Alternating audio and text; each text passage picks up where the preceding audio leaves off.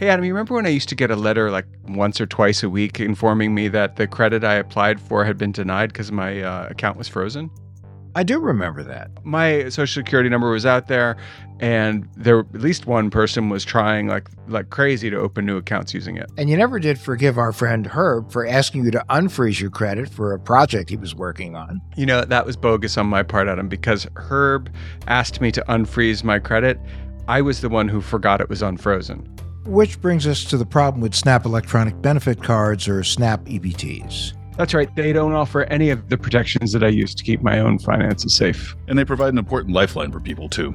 And with that, welcome to What the Hack, a true cybercrime podcast. I'm Adam Levin. I'm Beau Friedlander. And I'm Travis Taylor.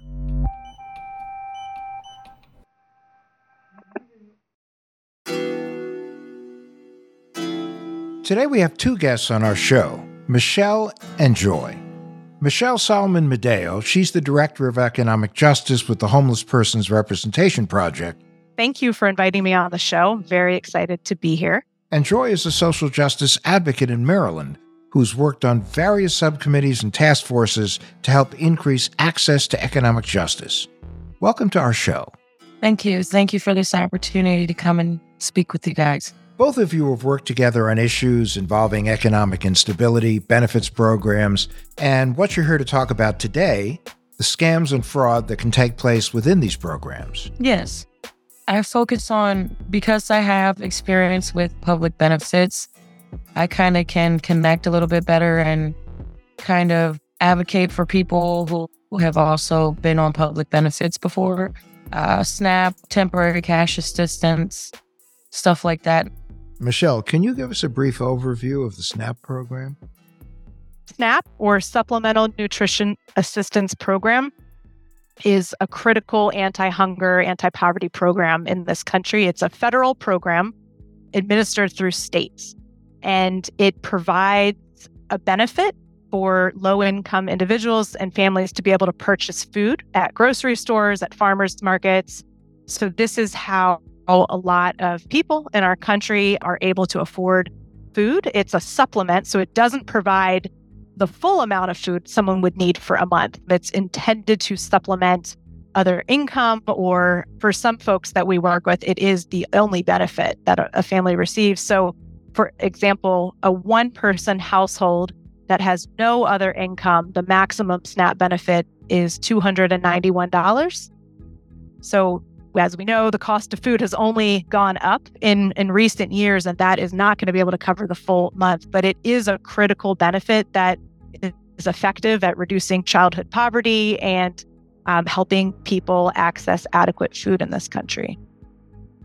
So, Joy, you have experience receiving SNAP benefits. What has that been like? Yes there was like a lot of delay with like the process to even get assistance. There was just so many people trying to get help that it was just like everyone was having such a hard time accessing these different things. I remember reading a study that said that if, uh, living at the poverty line uh, creates a level of stress that is the equivalent of a pulling a week's worth of all nighters.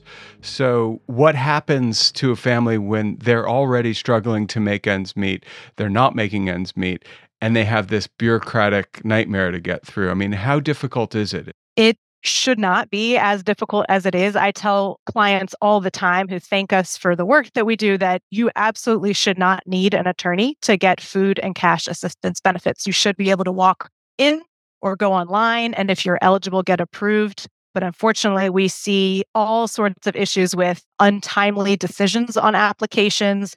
Sometimes you can do all the right things and still get your case closed out. And that's where our office comes in you know, of course, if you're eligible for food or cash benefits by definition, you already have very little to no income. So, Joy, we, we understand you've actually been targeted by a SNAP EBT scam. What happened? Yes. So, I received SNAP benefits, and just recently, I woke up one morning because I usually check my card in the morning before I go out to the grocery store. And I noticed at like 6 a.m., my money for the food was just completely gone. So I actually reached out to a number that's on my card. And I kind of just let them know, you know, I, my benefit is gone. I'm not sure what happened. And they kind of made a report for me. They ended up telling me that it was from Detroit.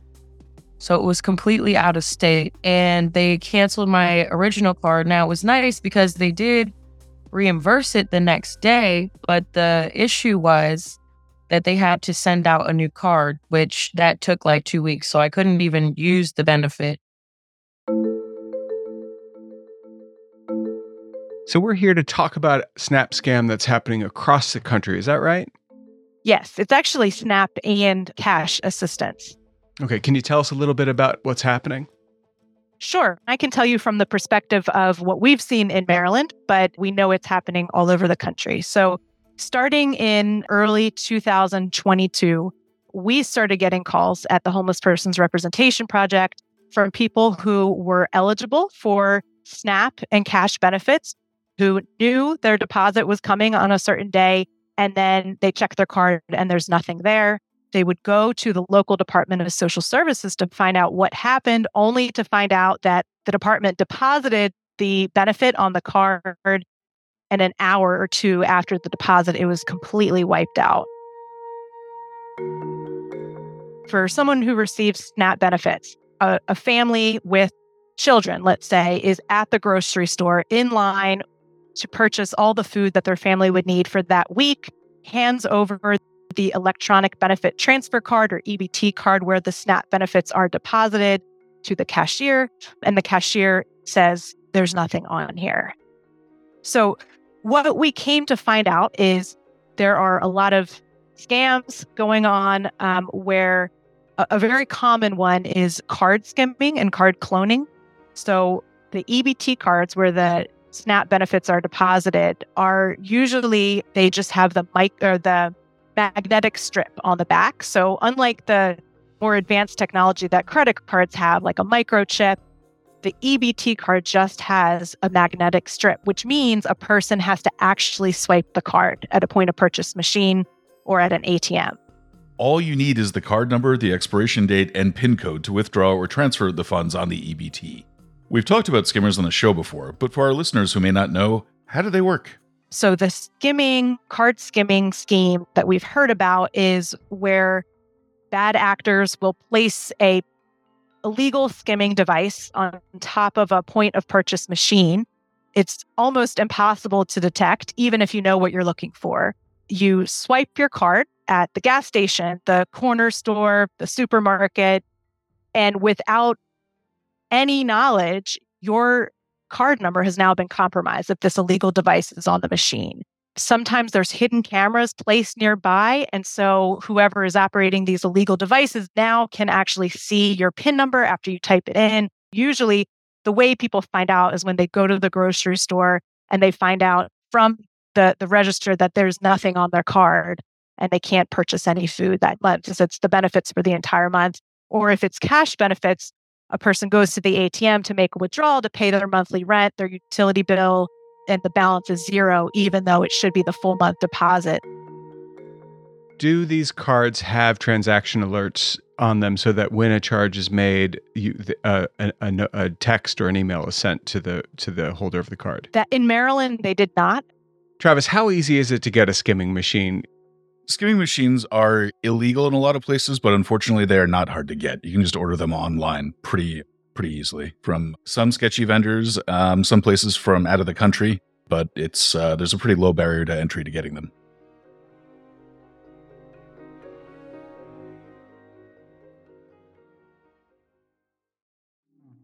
So, Beau and Adam, you guys know I'm a bit of a uh, privacy geek, if you will. Oh, yeah. Yeah, you are. Yeah, totally. I, I really just don't like the idea that just about anyone can find you online, can find out where you live or your email address, or your phone number, or anything. I just think that entire idea is super creepy. There's so much of my data already out there, but is there something that you can do? Yeah, actually, you can use Delete Me. Delete Me is a service that pretty much does the heavy lifting for you, where they go to all the data brokers that they have on file and uh, just pull your data and delete it on a regular basis. I use it. I like it. And they make it quick, easy, and safe to remove your personal data online. Well, yeah, with these data brokers, they can accumulate huge amounts of your personally identifiable information. And if all that information gets into the hands of a bad actor, that opens you up to a lot of risk. And if you act now, you can get 20% off your Delete Me plan when you go to joindeleteme.com slash WTH and use promo code WTH. The only way to get 20% off is to go to joindeleteme.com slash WTH and enter promo code WTH at checkout. That's joindeleteme.com slash WTH, promo code WTH, which stands for What the Hack. And we thank you for supporting Delete Me and What the Hack.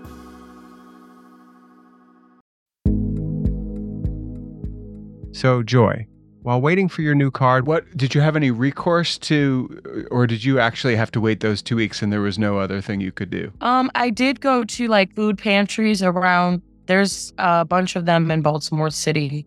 They have like churches that give out food. I mean, it's not like complete meals, but you know, they give out fruits and vegetables and bread, something that that could work until the benefits came back in, you know, and I received my card.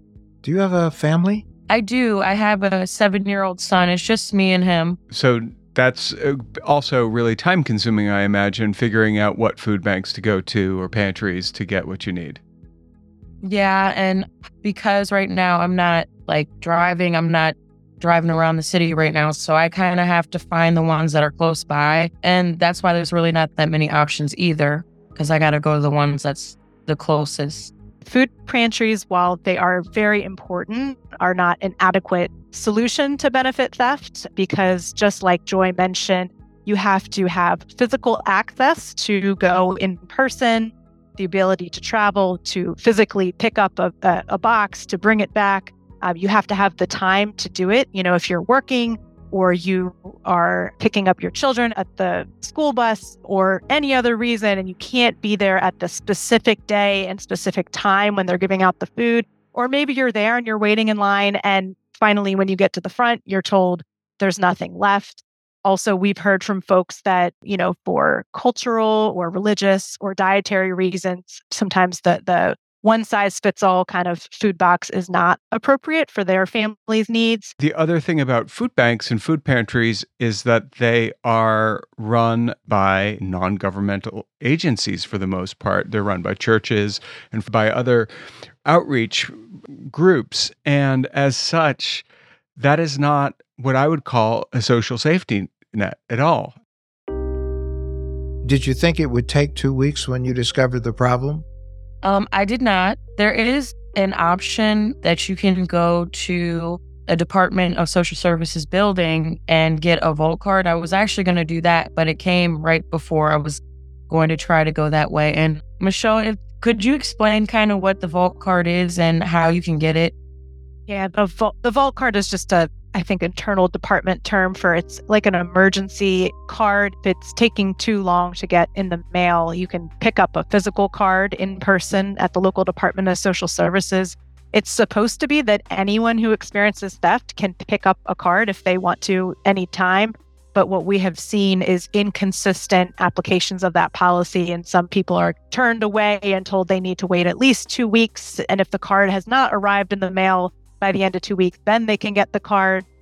Um, how hard is it to actually get into the SNAP program itself and get those benefits? So, because SNAP benefits are so critical, by definition, I think it, you have to have 130% of the federal poverty line or less in, in total household income to qualify. So, because you know families and individuals applying have so little resources and income when they're applying, there are federal timeliness standards it's uh, the department administering the benefit has to make a decision within 30 days on most applications. That is what it is supposed to take. Sometimes we do see decisions taking 60 days or more, which is, of course, unlawful, but it, it can take usually a month or more just to get approved if you're eligible. And usually, if you're eligible, you get benefits dating as of the date you apply. But this is crazy. I mean, 30 days is a long time. Seven days is a long time when you have people living from paycheck to paycheck. How long did it take you to get SNAP benefits when you first applied? I want to say about almost 30 days, not the complete 30 days, probably a little bit less than that time. And during those 30 days, can you describe for me what the stress level was like waiting? I mean, that seemed, was it low? Were you in, in need at the time? What was going on? At the time, I was homeless. So it was a little bit complicated, you know, and in shelters, they don't, you know, you kind of just eat what they have and they don't really fit a lot of dietary needs as well. They kind of just give you whatever they have. There was food being provided, but I didn't, you know, me and my son, we didn't always eat. So it was it was kind of stressful, but you know, we made it work. The the situation that makes snap cards and other kinds of cash benefits essential to some people is, is that there's inequities in, the, in, in our society where it's just not that easy to make enough money to live in in, in big cities, and it's further exacerbated by something like snap theft. So when you were waiting for the new card, you know your day to day life resumed. Tell us about the reimbursement process, Joy. Like, what did you do? How did you get your money back? Was it easy? Was it hard? The card has like the 800 number. You call them, and then I kind of just explained to them that I woke up and the benefits were gone by like 6 a.m. And they ended up telling me, you know, the the money was taken in Detroit. Like I said before, they did end up reimbursing me like the next day. But because I didn't have like the new card information, the card wasn't activated. So it wasn't like I could use it virtually or anything. So it was kind of like just a waiting game until the the new card came in. It seems like a, a big part of the problem here is how the uh, SNAP benefits are being administered. Is there a better way to do it? It would be nice if they could put a little more security on the cards, like just how with bank cards, we can lock them now, you know, from our phones and stuff. And they didn't give me any notification that the money was taken until I went into the app. There is an app for you to be able to keep track of your benefits like when they come in, but it didn't like give me any notification that a transaction was made until I actually physically went into the app. It I just think they should up on the security a little bit more, maybe making it so we can lock our cards so it would be harder for them to pull, but I don't know how that process would work. So, when someone's been a victim of this type of scam, what's the Maryland Department of Human Services doing to address the entire issue of reimbursement? So it's great to hear that, you know, Joy received reimbursement a day after the benefits were compromised and stolen, even though she was not able to spend it due to the in access to a new card. The fact that Maryland is now replacing stolen benefits is huge. And it's the result of a, a big collaboration in writing a, a law that our governor signed. So back when, you know, benefit theft was on the rise in Maryland, at that time, the Maryland Department of Human Services was not replacing stolen benefits. It was awful, the harm that was caused. You know, lack of food and food insecurity just affects everything. So if you don't have enough food, you can't eat. If you can't eat, how do you show up to work? How do you show up to school and learn? At the time, victims of benefit theft had nowhere to turn. They would go to the department with saying, "Well, we aren't reimbursing." So people would have to wait the entire month without food, without cash, and just wait until their next month's deposit and hope that those benefits were not compromised. And we did work with some clients who had despite getting a new EBT card, experienced theft multiple times, in part due to never finding out which machines are compromised. People that we worked with began experiencing evictions. You don't have income, you can't pay your rent. So you get an eviction notice, or you can't pay your utility bills, you get an energy shutoff notice. Even if one day you can catch up and pay back some of the, the back bills that are piling up, you now have late fees. It's, you know, it's impossible to fully recover when you've experienced this kind of theft.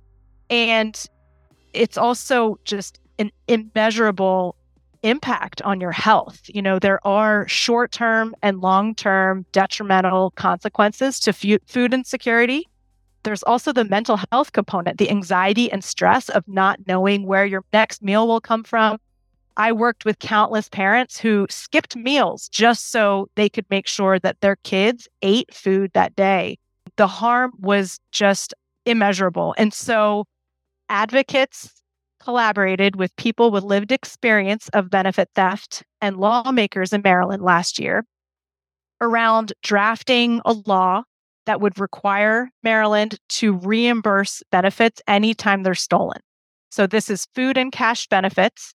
It requires them to be replaced very shortly after the report is made. It's a great law. And, you know, we know it's working to date. Over $20 million of stolen food and cash benefits have been replaced, over 31,000 households in Maryland. Maryland is a small state compared to the rest of the country. So I, you know, it's very curious to know the extent of this problem on a national level. So, Travis, you are a person who likes facts and figures, and I am guessing you already have a few at your fingertips. Um, snap fraud. This sounds expensive, not just expensive um, in some weird, you know, conservative political sense, but actually fiscally expensive for the government. Snap fraud eats up 20% of the uh, benefits that are given. So a fifth of the, a fifth of the benefits at some point we know in the history of fraud when it starts to cost institutions enough money there's a tipping point and then there's solutions put in place. And I think that what I'm hearing is we're starting to hit that tipping point. And I think Joy's idea is the right one. Have snap cards work the same way as a bank card. You can turn a bank card off. You can notify the bank when you think that there, a card has been compromised. You can get transaction alerts. If those things are in place, it's a heck of a lot harder to steal the funds. No, and, and there should be an automatic requirement for, at the very least, transaction alerts, because if you don't know, you can't do anything about it. Well, and I also like Joy's specific idea of being able to lock the card because yes. if you can lock the card, you keep it locked until you get to the store. Problem solved. Maryland did introduce the card lock feature in, in July, but we are still continuing to see snap and cash theft continue on the rise in Maryland. We don't have chipped cards. I think that's a big one. I, I don't think any state has the chip. I know it won't reduce theft completely, but certainly probably would reduce a, a, a, lot of it. You know, I'll point to something, you know, the locks are new. And when seatbelts were new and you had to use them because that was the law and it wasn't just optional, it took a while for the for the accident figures to reflect that change. And I think it's probably the same with this. The fact that people can lock the cards may not be as widely known as it should be, because it costs money again to make something widely known. You have to pay some a comms professional to get the word out, to do a campaign. And so, you know, if your goal is to get as many dollars into the right hands as possible, you don't want to spend a ton of money on outreach to make sure people know how to use their cards. But if you're losing a fifth of your budget every year on fraud, you have to count the beans and figure out what's more cost effective. And so I do think that's a, that's that's part of what we're looking at here. But the bottom line with all of this is when the government enacts a program, state, federal, you need to think about all of the security measures that should be in place to make sure that people aren't stealing stuff. And the fact that we have so much fraud and so many scams going on, it's one of those things where why wouldn't they do it? Why wouldn't they? Why shouldn't they? And why haven't they done it?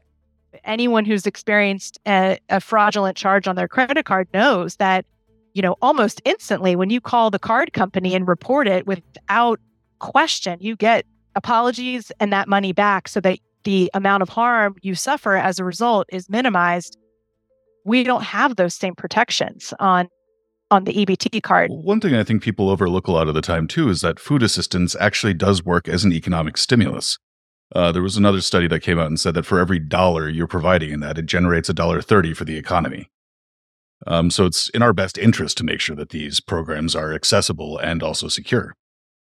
It is a racial justice issue as well, because we know that in this country, Black and Latino households disproportionately experience food insecurity due to systemic barriers and inequalities. So we really would like to see federal response. I think it's both a federal and state response to the, the rise of benefit theft.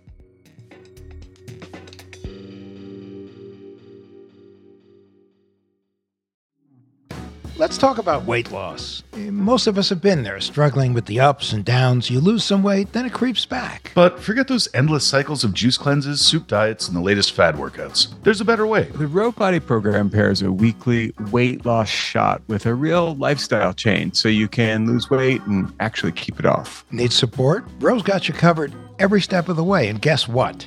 You can do it all from the comfort of your own home. No more doctor's appointments, no more waiting rooms. It's that simple. Ready to take charge of your weight?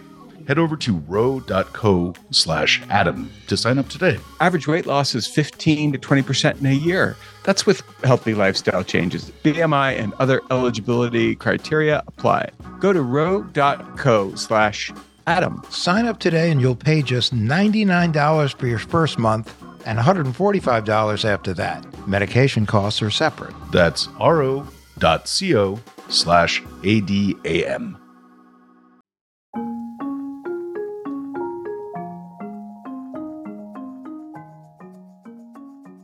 Whenever I go to an ATM or anywhere that requires my PIN code in addition to a credit card or a debit card, I do something that probably looks very strange. I cover the pad with one hand and I take my other hand and I put it down like this so you can't tell which finger I'm using. And then I go like this and I use different fingers to hit the four buttons because I do not want it recorded because I'm aware of the fact that a lot of these skimming machines rely on a camera. So I'm actually behaving as though someone's looking over my shoulder at all times. And the reason I'm doing that is because studies have shown there might be somebody looking. That's why the, the default mechanism should be one that helps protect the user as opposed to the user having to do something affirmatively in order to protect themselves. I think the government surely needs to do better here. But since we know this is a threat that a lot of people face, a lot of people need to learn what is out there to protect them and best practices for keeping as safe as possible in a fairly robust threat environment.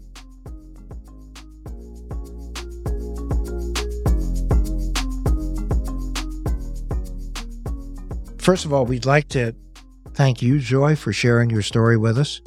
And the more that people talk about this, the more that the stigma around benefits programs and being scammed, the more change that we can see.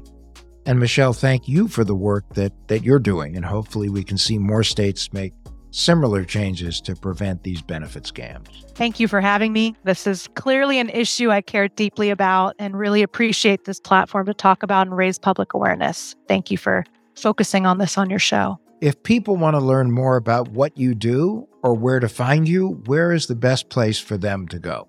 You could check out the website Homeless Persons Representation Project. It's www.hprplaw.org. Um, also, if you feel compelled to action from listening to this podcast, it'd be great if you could call your elected officials, state and federal.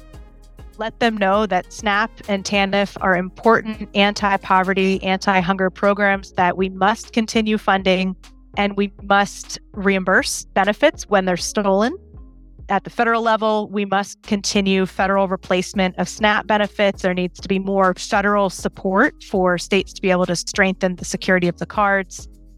So, this is, you know, lawmakers want to respond to constituents. And if you call them and let them know this is something that's important to you, I think it will be well received. Thank you, Michelle. Thank you.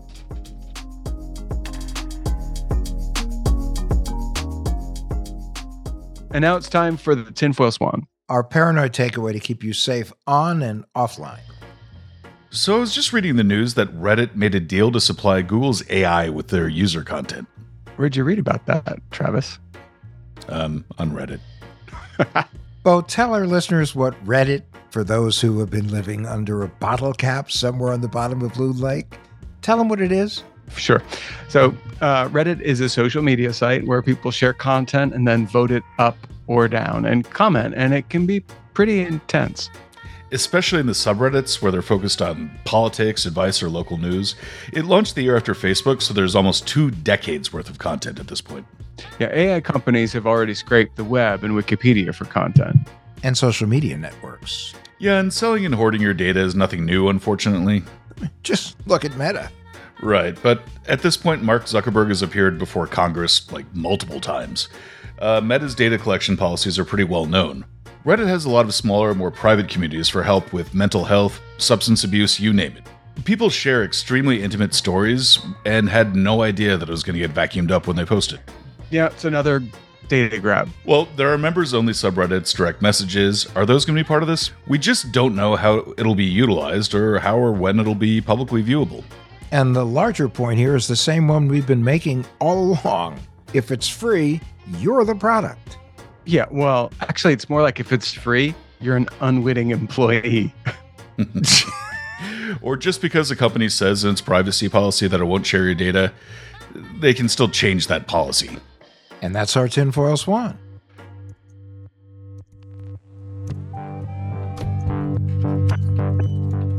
What the Hack with Adam Levin is a production of Loud Tree Media. You can find us online at adamlevin.com and on Instagram, Twitter, and Facebook at Adam K. Levin.